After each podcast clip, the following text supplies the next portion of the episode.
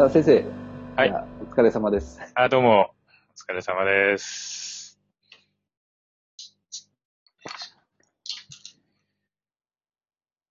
あー、リン先生。いらっしゃいませ。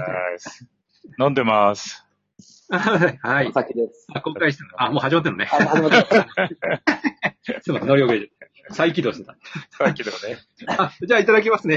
はい、いただきます。よいしょ。よーし。この間、あの、キャリアの話したじゃないですか。はいはい。うん、はい。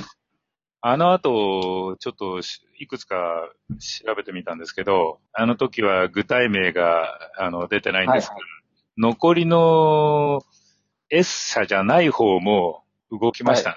動きましたね。ということはですね、もうみんな揃ったってことですね。まだ揃いきってはないですけど、まあ、もう時期に揃うんでしょうね、おそらく。でしょうね。ああいうのはだから、いろいろどんどん変わってきそうですね、状況が。いや、これは大きな、えうん、変化は出てくると思いますが、早いでしょうね。業界的にはですね、えまあ、ぎ事業が変わるとは、まだまだ。えうん。その、校内にああいうふうな、こう、ランの施設を引かないっていうのは一つの、あの、大きなことだとは思うんですけど、はい。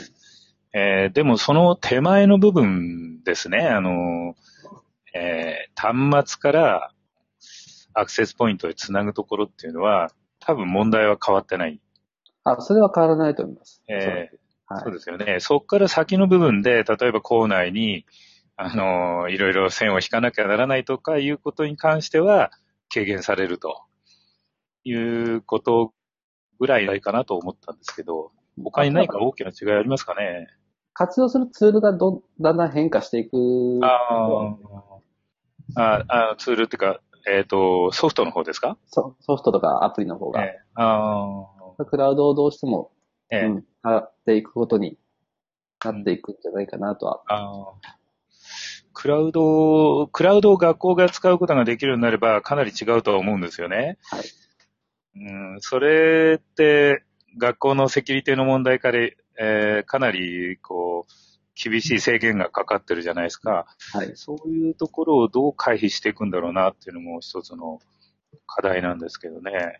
あ相当そこは野心的に、ええ委員会さんの方で、あの、モデル校を、それは私立の話ですね。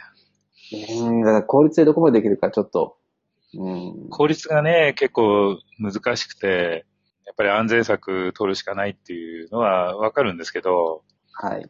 突破なかなかできなくて、ちょっと難しいところなんですよね。ネットワークが校内と完全に分か分かれる、まあ、あの、当初のフューチャースクールの時のような、はい。既存の回線と外のフューチャーの回線はもう全然違いますよ、みたいな話になってしまうとうん、一つの方法としてはいいかもしれないですけど、お、山田さんが、いらっしゃいませ。今晩のゲストが。出てこられましたね。こんばんは。こんばんは。こんばんは。いやお疲れー、様です。寒様いです。です。もうの、寒いです。寒いそっか。北は寒いですよね。ええこっちは30度近くあったんで暑いです。本当ですよね。え秋なのに。もう、夏みたいに暑いです、こっちも。はいねもう10度以上秋違います。のどこへみたいな。ああねえ、ほんと。南北にやっぱり長いんですね。じゃあ、お先にいただいてますよ。山田先生。飲んでますか？飲んでますよ。うん。じゃーお疲れ様です。おー。あ、もうひ、ん。もしもし。やっぱりあぼちぼちやった。そうか。やっぱりもひもひなんだ。山田先生、最近忙しい？おかげさまで、あ、おかげさまで。あ、いい感じで？いい感じですね。まあ、労働関係は一段落はしてるんですけど、労働関係？はい。あ、労働関係。おお出かけ関係は、はい。お出かはい。け関係ね。旅路がね。はい。また、ぼちぼちと、はい。道内もうん。仕事が入りそうで、うん。うん、そうですか。ね。はい。まだ年内は落ち着かないですね。うーん。はい。ああ、そうそう。で、10月の京都行くんで、あ、そうだそうだ、そうでしたよ。はい。ダイでトですね。は発表させていただきます。ああ、またそれも行くんですね。はい。日本教育工学、あ日本教育工学協会はというい。よりは、あれの、正式名称なんだっけ？なもう、なんかいっぱいあるから、えすいません。新公開いや、いやいや、新公開です。わかんねえや。うん教、音楽協会えっとね、しうん教会、教会なんですけど、はいた大会の名前はまたちょっと違うんですよね。大会の名前ね。ね、すちょっとぐ出てね。こない。あのそうで、すね。教育工学振興会？はい。ね、堀田さんでしょ？あ会長は、はい、ええ三田先生ですね。はいはい。なんかたくさんあってわかりません。初めてなんですよ、ああいうとこで喋るの。あ えー、そうなんですか？えーあれ意外。デジタル教科書学会はまあホームなんで、いいんですけど。うん。えーうんまあ、他で喋るっていうのはなかなかないんで。まあなるほど。まあ普段ね、はいいろんなところで喋られてる、あの調子でいいと思いますよ。ありがとうございます。どんな調子なんだろどう？もう10分でまとめるのが大変で。10分か、そうですね。10分だんだん、う。だんだんね、こういう、この手の発表、口頭発表系ってね、時間がだんだん短くなってくるし、そうですよね。あの、なかなかね、短時間で発表するから、質問、質疑もトンチンカンになりそうなりがちだし、あの、それはで、ね、またあいろいろな。原稿に書いてることは喋んないもんだから、どんどんああ、話が違うとこ行くんですね。ばね。それも、それもどうかと思うけども。あれ、学会の時間って短すぎますよね。最近思うんだけど、じゅ10だんだん短くなって、ね、そうですよね。ち。ょっときついですよね。それだけ発表者が多いってことは、良い良いことだとは思います。ああ、ね。なんか話がね、ほとんど、あの、論文のことの中身さえ入り口で終わってしまうような発表が多くて、まあうちゃんとね、初めから説明しようとすると、そそうそうなっちゃうし。うんう。んかといっていきなり確信を言っても、ついてこれないし、みたいな。まあ、そこの能力もやっぱり試されるんでしょうね。そうねあーまとめる能力ですね。はい。ガガーッと掴んで、わーっと確信に持ってって、うんで、納得させちゃうみたいなね。うん納得させちゃう。まあ、そうだった。しまった。それは俺だ。で、いいい感じの質問を引き出すっていうのも大事かもしれませんね。あーやっぱり質問がね、なかなか難しいんですよね。あの、皆さんも短い発表の中で、要点をちゃんと捉えて、的確な質問をするっていうのは、なかなかの能力が必要で。そうですよね。だかねら質問するのも結構難しい。だだからといってシーンとなるのも司会者の人が苦しむので。うん そうですね。いや、ほんと座長って大変ですよね。だ大変ですね。大変ですね。本ね当に。毎そんな全部。が分かってるわけじゃないしね。そうはですよ。常にね、質問がなかった時の質問考えなきゃいけないみたいなね。そうなんですよね。でもう、その点で、海外座長の形って、うんご自身の発表もあるから、ね。うちの学会は、そうそうそうそうね容赦なく、あの、現場の我々が座長やりますからね。ああ、うん。ホームですね。はい。えーもうね、皆さんの研究についていけなくて。申し訳ないなと思いながらやってるんです素朴な疑問を出す出せるのでいいいいんじゃないかと思いますよ、それはまああ全然。うん。そうですよね。どどこを狙うかはね、あの、学会によよって違うでしょうし。うん。やっぱり現場のね、先生の立場からの、あの、あれって意見って大事ですよね。あそれも必要だと思います。ねうん。まあなかなかね、すべてのことが分かってる人なんかいないわけだから、ちょっと時間がね、欲しい時もあるんですよね。これって一体何なんだって聞きたい時もあるんですけど、なので、最近の学会は、あの、ええ口頭発表よりは、ポスター発表の方が、ポスターセッションですね。あれも、ああ、そうですね。はいあれも出てきましたね。じっくり語れるとかね、いうのもありますし。ポスターセッションいいですよね。そうですね。来た方といろいろね、お話できますしね。うん。うん。これはいいなと思います。いろいろな方が入ってこられましたね、また。そうですか？えーウルフああいろいろな方も。ウルフって誰ですか？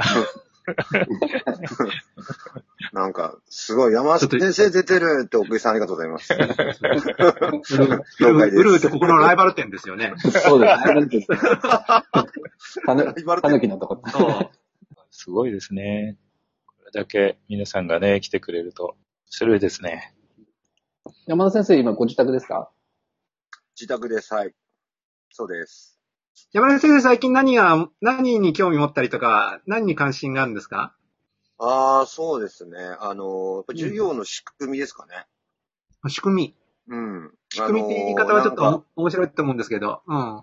あの、なんか、面白いのないかなとは思ってるんですけど、あで、例えば今、ほら、教育の浄化ビジョンとかでも、個別一斉共同とかっていうのがキーにはなってるじゃないですか。あ、そうですね。だけど、その共同っていう部分をみんな今すごく意識してやってるのはわかるんですけど、うん。そのなんか必然性がいまいち僕は分かってなくって、あ、その形を取るというか、うんスタイルを取る。そうね。うんなぜ共同しなきゃいけないのか。その効果はたくさんみんなが言ってるから、うんそのそうだよなと思うんだけど、うんでもその現場としては、共同しなきゃいけないとか、あ、これは共同しないと無理だねとかっていうふうに子供はならないわけじゃないですか。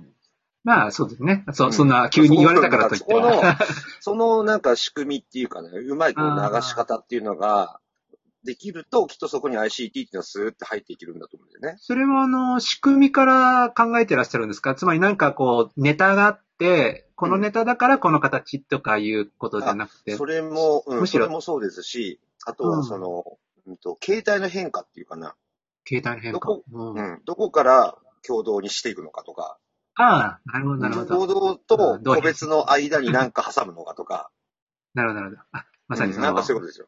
パターンですね。うん。なんか、うん。はい。それを仕組みとおっしゃってですね。はい。うん。現場の教員たちの方あの立場から言うと、共同っていうのは後から突然現れてきたもので、まあ山本さんが、えー言ってるようにうん、共同は先にはなかったので、あうん。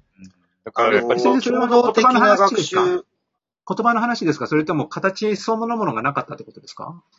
えっ、と、授業そのものにですね、今まで友達と協力して何々やるとかそういうことはあるんだけど、それうん。が、あの、主ではなくて、やっぱり日本の学校の授業のシステムから言うと、一斉の中に、まあ、個別があったり、共同があったりっていう、そういう流れなんですけど、今回のタブレット云々の中で、共同的な学習とか共同活動、共同的な活動みたいのがすごく重点的に取り上げられてるんだけど、授業の形態からすると、それはなかなかこう、一般の先生たちの中には、やっぱりストンと落ちないだろうなっていう感じがしている。急に主役に踊り出たのはちょっと消せないってこと？やっぱり、その、無理やり見つけてる感じが、うん。あの、しますね。こちら側から言うと。あの、共同的な学習っていうのは前からあったじゃないですか。そうですね。はい。あの、日本共同教育学会だっけ？なんかありますよね。なんかありますね。はい。あるんですよ。で、そこでは、要するに、そもそもその子供たちが、まあ、チームを組んで、まあ、一つのプロジェクトのようなところで学習をするっていうことはやられてきたんだけども、でもそれとは違うニュアンスじゃないですか、今言ってる共同学習。そうですね。はい。うん。ニュアンス違いますね。はい。で、そこをどう普段の授業の中に入れるのかっていうあたりが、非常に難関なのかなと思ってるんですよ、僕は。うんうん。で、まあ、今コミュニケ、うんコミュニケーション能力を育てるっていう意味合いでの共同学習。ですかねなんですかね。うん。その、なんだろうな。一つの目的に向かって共同すると、どういういいことがあるのかっていうのを体験しないと、子供たちって共同に対する価値ってあんまり出てこないと思うんですよ。うん。だからそこを僕らがね、どの段階でそれをあの、なんていうかな、示せるのかなっていうあたりをやらないと、ただ単にそのなんか、タブレット使うと共同ができるみたいに 今なってるじゃないですか。うん決してそういうことではないので、共同っていうなんか仕組みがあって、そこにタブレットがあったりとか、他の道具を使ってやっていくんだよっていうふうに、だから今まで模造紙使ってやってきたり、それからあのね、はい短冊使って黒板に貼ってうん共同学習的にやったりとか、共同も様々なものでやってきたじゃないですか。じゃあタブレットで何がそれらと違うのかなっていうことを表していく。今おっしゃってた話の中の、かつてからやってる、う授業の中に埋め込まれてた共同の、うん。まあ、作業と、今おっしゃってる、後からやってきたっていうののような共同教育学習っていうのの、うん。そのち違いみたいなところって先生方はど、どんな風にこう区別されるというか、ななんでこんなに違う感じで受け止められているのかっていう僕はやっぱり漢字ですね。か漢字？ああ、漢字あの、文字、まさに文字です。はい。はいええあれをとえっと英訳すると何になるのかなとか。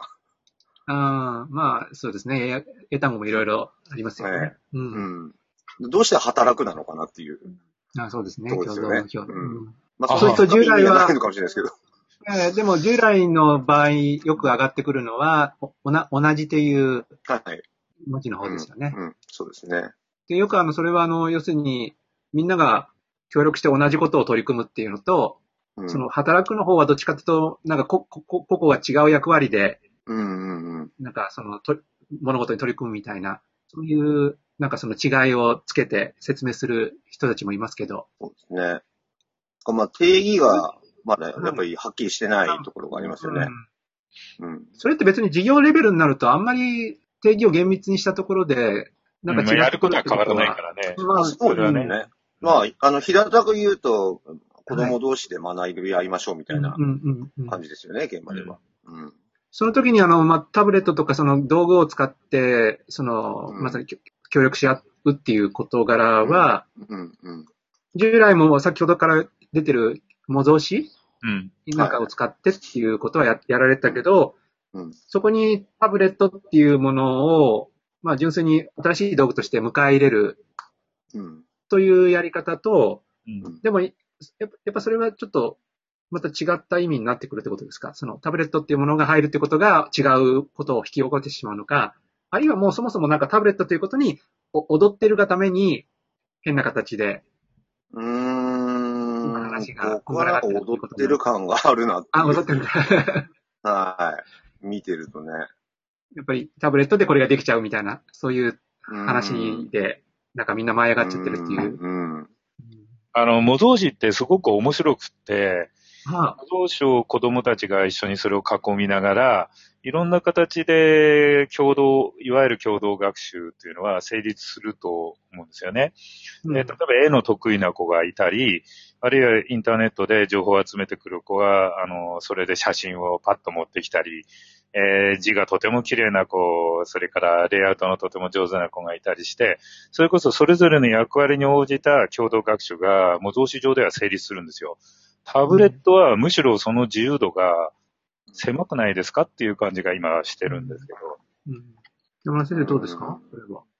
そういうところに違うんい、と、やりにくさを見出しますか？どうなんですかね？やっぱり、その、いや、やっぱりタブレットって、なんだろう、やっぱアプリによってこう左右されるところが大きいので、うん。その使うものによってやっぱり違ってくるのと、あとは先生の、その、意図ですよね。どういう意図を持って、その学習させるのかっていうあたりの、えそうですね。それもあります。なんていうかな、懐のふひ深さというかうん。広さっていうのがないと、なかなか、今までのアナログのグッズのようにはいかないのかなといううん。ところはあるなと思うんですよね。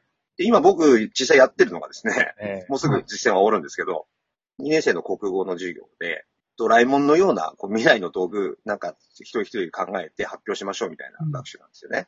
うんで、面白そう。で、それでやると、まあ、普通の授業だと、14時間かけて自分が何かを考えて、発表の準備をして、みんなと発表会をするみたいな流れなんですよ。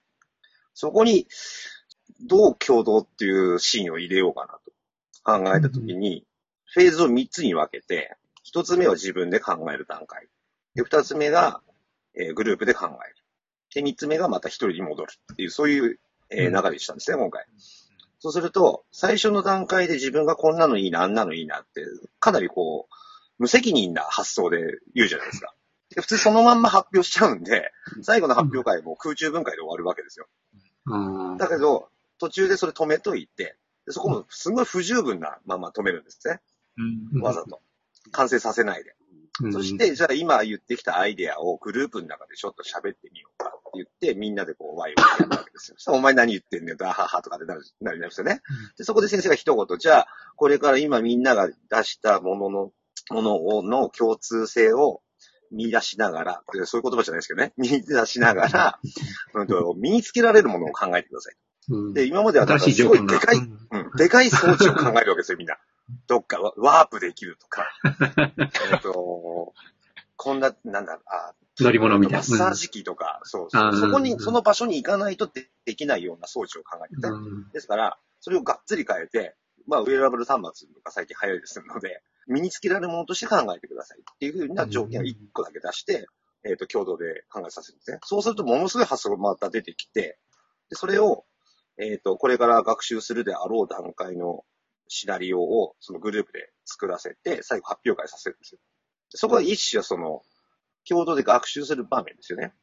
で、その学習の経験を活かして、最後に、じゃあもう一度一人で自分のものを考えてくださいという流れにしたんですね。うんそしたら、共同する意味あるじゃないですか、そこに。とりあえず。うんあ、そうねこういうふうにこの後自分でまとめられそうだなとか、あ、こういうふうにやっていけばいいんだなとかっていうイメージ持てますよね。でそういう意味でグループでちょっとがっちりやって、で、その後、じゃあ自分のもう一度振り返って考えてくださいって言ったら、8割方全部考え変えたんですよ、みんな。最初の発想からは。なるほど、はい。うんはいだここに変化があるってことは、今まで自分が言ってきたことは、なんて無責任だったんだと。ど どんだけ不十分なことを言ってたんだということに気がついて、で、改善して、で、もうちょっと現実的なものの、いいものを作っていくっていうようなことに変わっていったんですね。でこれだけ見てても、やっぱり子供って、それだけ、最初の発想って そんなもんなんですよ。特に2年生だし。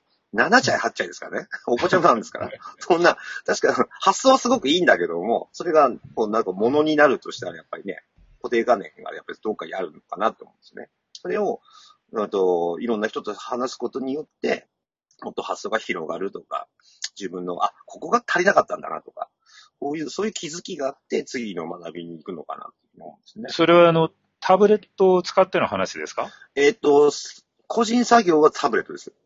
で、共同あはの模造紙的なものを使いました。あはい。そっかそっか。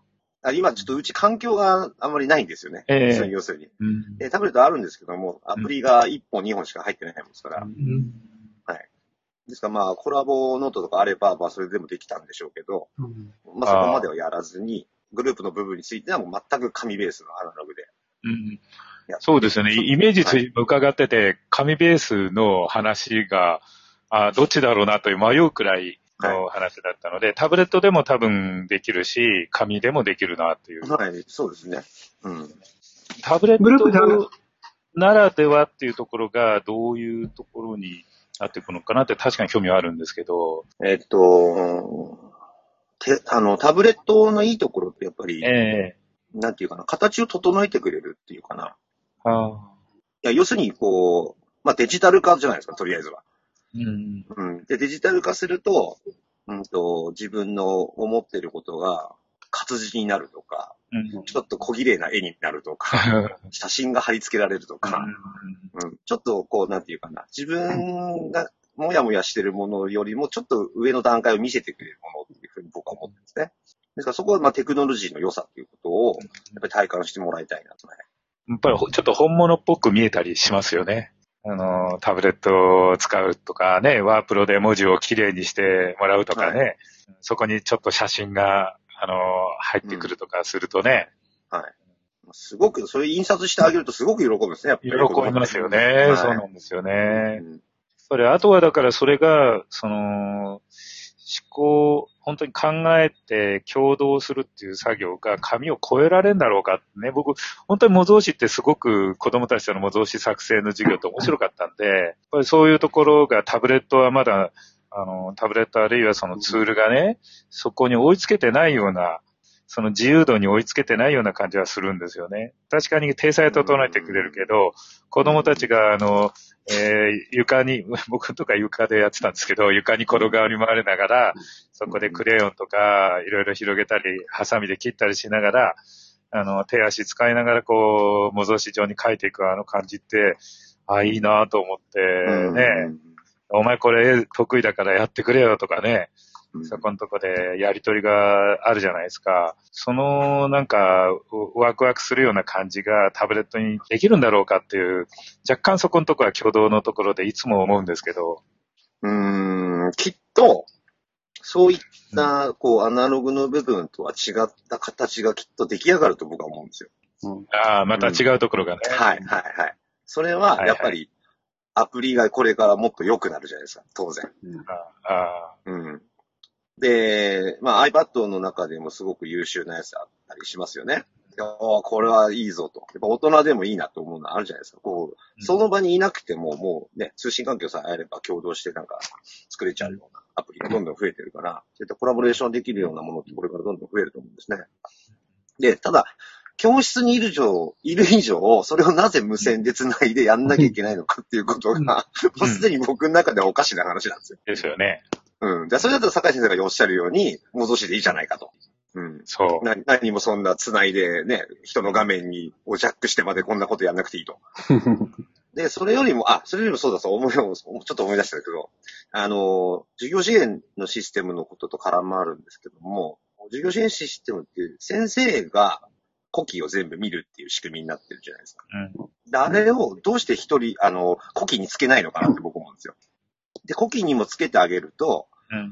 だから先生は先生目線でこの子とこの子とこの子と選んで、うん。で、こういうのあるよって見せるじゃないですか。うん。だけど、全員がそれ見たいわけじゃないんですよね。うんうん。で、子供っていうのは子供なりな視点があって、あいつの見たいな、こいつの見たいなって、本当は立って歩いて見に行きたいところなんだけど、うん先生がこれを見せるからっつって全然見れない。だからつまんないっていう話になるわけですよ。だったら、その支援システムの、まあ、要するに画面転送みたいなし仕組みをちゃんと行動呼吸にもつけて、あいつとあいつとあいつって選んだらそういうのが見えると。だからああいつこうやって書いてんのかとか、こんなこと考えてたのかって、ケラケラ笑うみたいな、そういうシーンがもう欲しい、すごく欲しいんですよね。うんうん。それって情報の、こう、収集じゃないですか。自分の。うん。うん。で、その人たちば、いつもそこばっかり見てても、まあ、それ以上の発展はないかもしれないけれども、うんそれとそれはやっぱり見たいと。っていう、そういうので、こうやってテクノロジーを使っていくっていうのが、まあ、一つ欲求を満足させることかなと思うんですよね。うんうん。で、それは今簡単にできるじゃないですか、その機会があれば。ただですね、それは止まりますね。はい。接続の原理から言うと、あの、ちょっと、技術的にちょっと無理があって、ソフト側の問題もなかなか難しいですけど、安定した接続が、あの、今、今の技術だと無理ですね。うんいや、で、できるやつもあるかもしれないです。そう。うんあの、30、40をその双方向で全てを親扱いにするのは、ちょっとどうすんだろうという、今考えてしまいましたけど。あの、それは技術のも問題なので、あの、はいそれは特にできるできないは、現実今の製品だとできるものは少ないとは思いますけど、ただでも、あの、まあ、製品名上げるのもなんだけど、でもコラボノートみたいなああいうやつを普段から使えばってことでしょ？あれ切り替えれば見れるんじゃなかったでしたっで、けグループ単位だったらうん。OK だけど、全部ではちょっと難しいと思います。えっと、まあでもそれがコラボノートの制限ならば、うん30ぐらいで行きましたっけ？いやいや、あの、まあ、それは、あの、個別の製品の制限の問題はともかくとして、理屈としてはああいうことを全クラスやれるといいなっていうことですねっていうことで仮にそれができるとしたらですよ。はいできるとしたら、その後、ものすごくみんな喋り出すと思うんですよ、僕。ああ。うん。でものすごい人になるんだなって思うんですよね。あなるほど。それも仕掛け次第ですね。うんはいはいはい。じゃあ、それは頑張ってもらって、開発してもらいましょう。まあ多分そういう要求をちゃんと正しく出すことが大事じゃないかなと思いますけどね。うんあの、できないっていう固定観念よりは、それをしたいんだとか、いや、それをすることによって今、山田先生おっしゃったように、たくさんの会話というか、コミュニケーションが生まれるってことを、せ説得しないといけないというか、うん。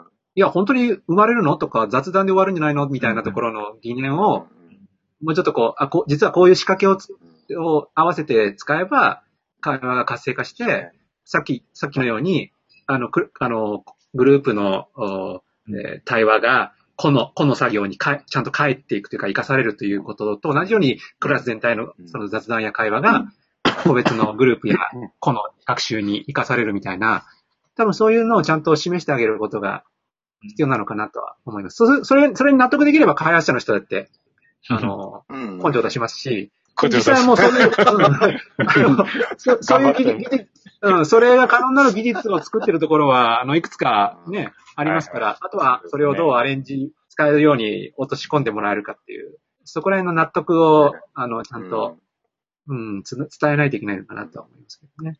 えっと、稲垣先生が、立って見に行ってもいいのではないかとおっしゃはいって。るんですけど、あでもそだからそれでもいいんですけど、あの、要するに、あの、なんていうかな、自分の端末にストックさせたいんですよ。あ、ストックさせたいんですか？うん、一人一人の子たちにストックさせたいんですね。でそれが多分ノートになると思うんですよ。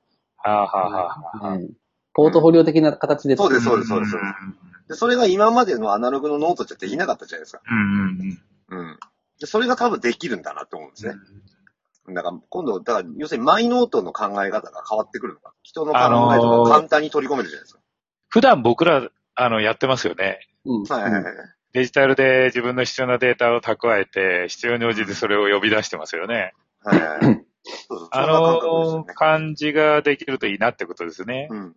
ただそれ多分もうちょっと丁寧にやらないといけないと思います。我々は割といろんなファイルやデータをまあごっちゃ混ぜにしてうん残してますけど、うん。多分学校でそれを今おっしゃったことをやるには、ちゃんとこう、あある種やっぱり万能のねな枠組みでちゃんとここに何でも載っけて、うん。そこで通して見れるみたいな形しないと、あっちにうん残ってる、こっちに残ってるみたいなうん。状況をハンドリングするっていうのはまた別の能力だし、その本当にこれからそういうスキルが必要なのかどうかっていうところとか、うん。あるいは、あの、そういうスキルばっかり先行してしまって、あの、本来中身に集中してほしいのに、っていうところがあるとかね。だから僕はあの、うん。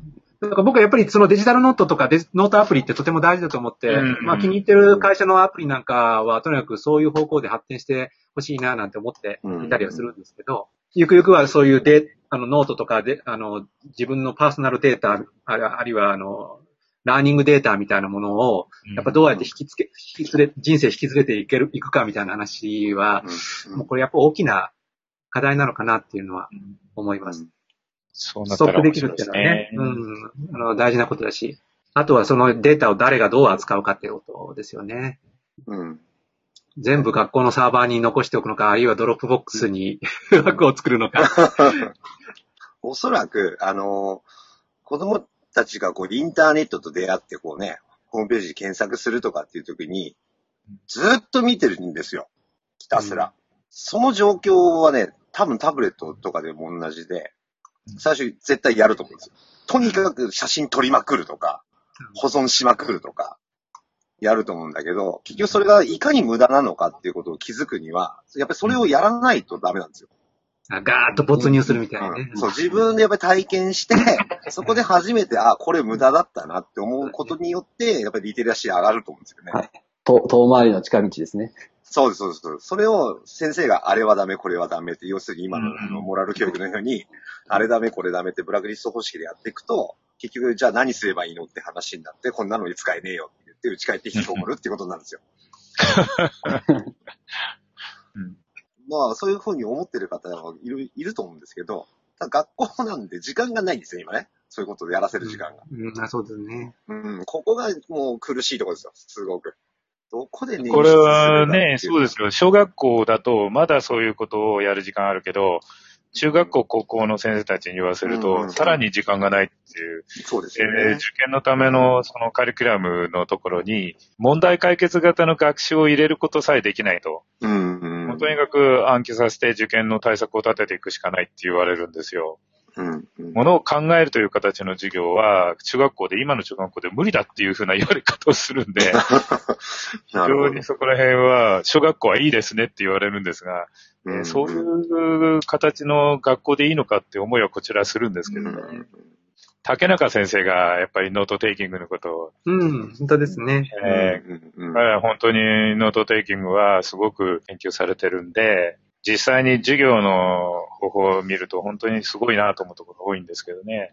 ポートフォリオという意味で、面ではありだと思いますっていうふうに言ってられます。うんうんそれってでも、うんできますかね？これは小学校の子供たち、あるいはその指導者側の先生たちの問題として、今ね、ようやく、あの、実物投液と、えー、大型液晶を使い始めたかなっていう先生たち、なかなかね、先生たちも難しそうだなと思うんですけど、まあ、先生たちがとにかく、ガーッと使ってみたことが、経験がないと、ね、今のような発言みたいなのとか、あのね、どこまでがということを、えーあの、先生が代弁するにしてもやっぱり説得力ないし、うん。先生もどこまでがっていう自分の中での線引きみたいなところってなかなか生まれないんじゃないかなと思いますけど。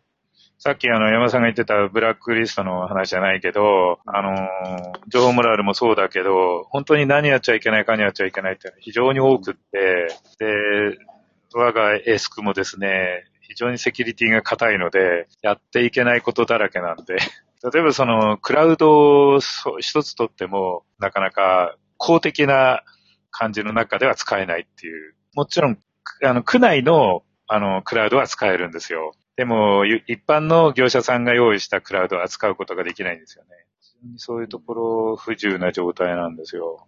まあ、データをこう、小学校の子供たちが蓄積していって、それを必要に応じて引っ張り出していけたらっていうのは、確かに面白そうだとは思うんですけどね。うんいやもう、ぶっちゃけな構想で言うと、ええ。ライフクラウドなんですけど、ああ、もう生まれた時に、もう1テラぐらい国が上げる。でそこに、あの、学校も会社も全部ぶら下がる。うにしとくと、自分